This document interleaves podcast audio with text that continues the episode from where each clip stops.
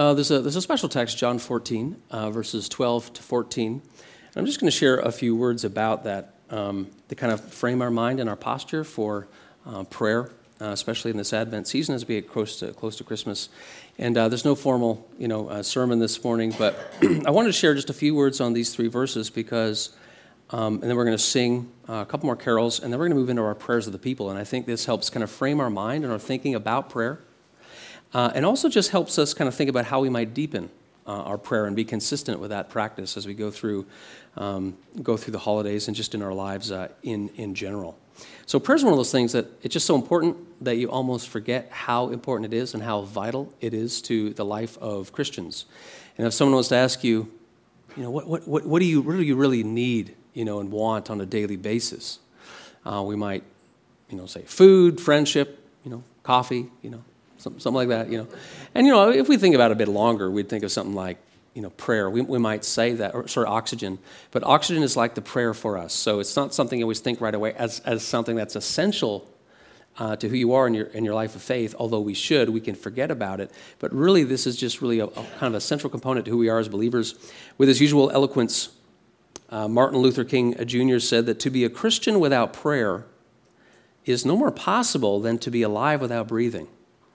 Like, wow, that's, that's really significant. To be a Christian without prayer is no more possible than to be alive without breathing, and I think that's helpful. Uh, Max Lucado, the devotional writer, whom uh, many of us know and, and love, uh, he's got a very simple definition of prayer. Like, okay, if this is so important, what is it? And he says, prayer is a heartfelt conversation between God and his child. And I like that. It's heartfelt, so it's sincere, it's honest, uh, between God, our Heavenly Father, and his child. So if we are in Christ, that is who we are. So it, it speaks to the kind of the intimacy and the closeness and also the care uh, with which our Heavenly Father uh, hears us. But and yet we can be uh, forgetful or neglectful. Let's just be honest, right? Um, one of the things we are doing as a, as a congregation, if you call Westminster your church home, is praying for the church, your church family, two minutes every day. And uh, it can be tricky, right? Maybe some of you have forgotten. Maybe some of you are doing great. Maybe some of you need the reminder. Uh, but we just really need this reminder that you know that this is central to who we are. But we can get neglectful, we can get forgetful. It's okay. I came across this uh, cartoon that I shared at the uh, prayer group uh, Monday afternoon.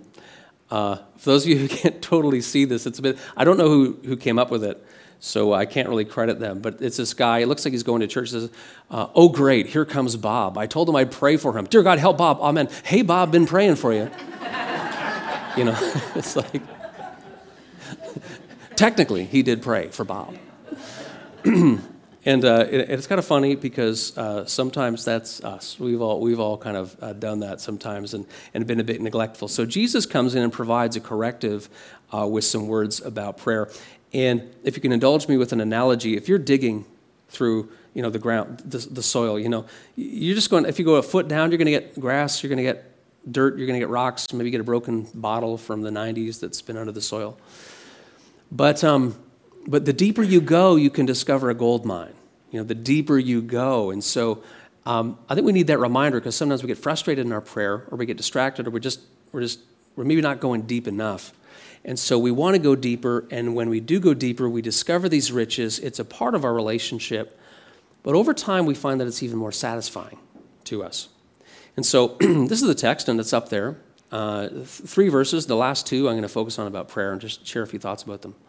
But remember, this isn't that last um, teaching that Jesus has with his 11 apostles, because Judas has already left to betray him. And this is, you know, very important section of teaching. This is before his betrayal, torture, crucifixion.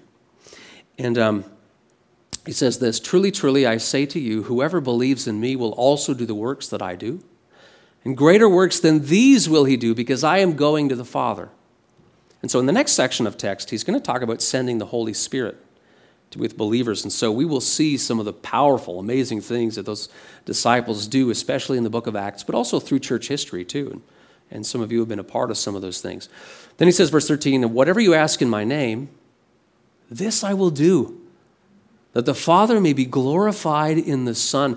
If you ask me anything in my name, I will do it. So those, those are some pretty big verses, right? Those are very significant. And, and if we just kind of pass over this, we can think, oh, this is a blank check. I ask anything in Jesus' name, shabamo, you get it. Well, not so fast. If you pray for something in Jesus' name, it presupposes a request that is in, in, in agreement with God's will. So if you pray for something in Jesus' name, it presupposes a request that is in agreement with God's will. So let's say there's a royal messenger and he, and he comes into your town. Uh, in the name of King Katipo of Norway, I hereby declare. Well, you know, he's not just going to say whatever. The idea is that he's going to say something that is consistent with what King Katipo from Norway uh, has said. and so if we say, you know, dear, dear God, help me win the lottery, please, in Jesus' name, amen. You know, it's not like that binds God's will or hands, and it's not a magic formula that, that He has to do it. So we're expressing not only a desire for God's will, but also our union with God. So when you take the name of someone, you're expressing union with them. In the name of Jesus, I ask for this. Okay? Um, John, the apostle and gospel writer, uh, talks a bit more about this um, in his own words in John, 1 John 5, verse 14. He says, And this is the confidence that we have toward him, toward God, that if we ask anything according to his will, he hears us. So, see that? According to his will. Notice also in verse 13, it's right in the middle there. Uh, whatever you ask in my name, this I will do, that, so this is the purpose statement, so that the Father may be glorified in the Son. And so the idea is that this is an encouragement for us to, when we pray for things, to make sure we are praying for things that are going to give glory to God our Father uh, through Jesus. And so this is a bit of a, a way we could look at our own prayer life and say, okay, the things that I'm praying for, are these things going to give glory to God through Jesus? And if they're not, then maybe we're not praying in the right way. Um, before we move to the, uh, to the carol, carols, let me just indulge me with a bit of a uh, illustration. It's a bit simplistic, but I think it makes the point. So imagine there's a, a toddler, and he really wants a candy cane, and it's before dinner. And he really wants that candy cane, right? And um, the parent knows what's best. And the parent says, You can't have that candy cane before dinner. And the reasons are because, you know, you could choke on it, and second, it's before dinner, so it's going to wreck your appetite. But the toddler just ain't hearing that. Okay, so there's, the toddler just wants that candy cane and is so focused on that and, uh, and in fact is, is indignant because how can you deny this fundamental happiness that this candy cane is surely going to bring right?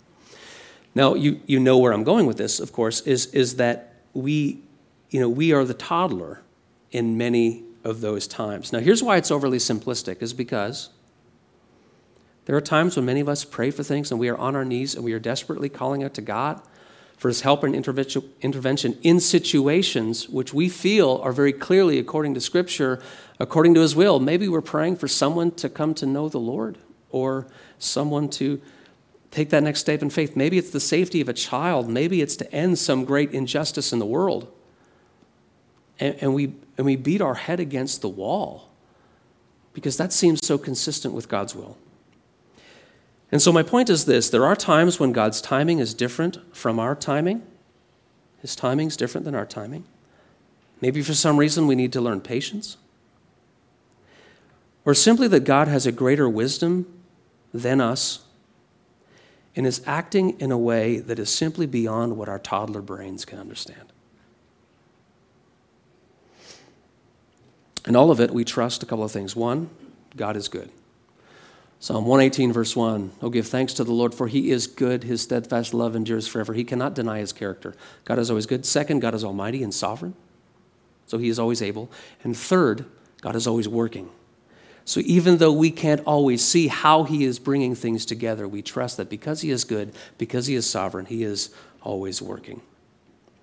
Uh, Mark Batterson, who's a pastor, has a, has a great way to say it. You know, sometimes you get frustrated in prayer. You want to you want to pray for the things that are consistent with God's will, that He is glorified through Jesus.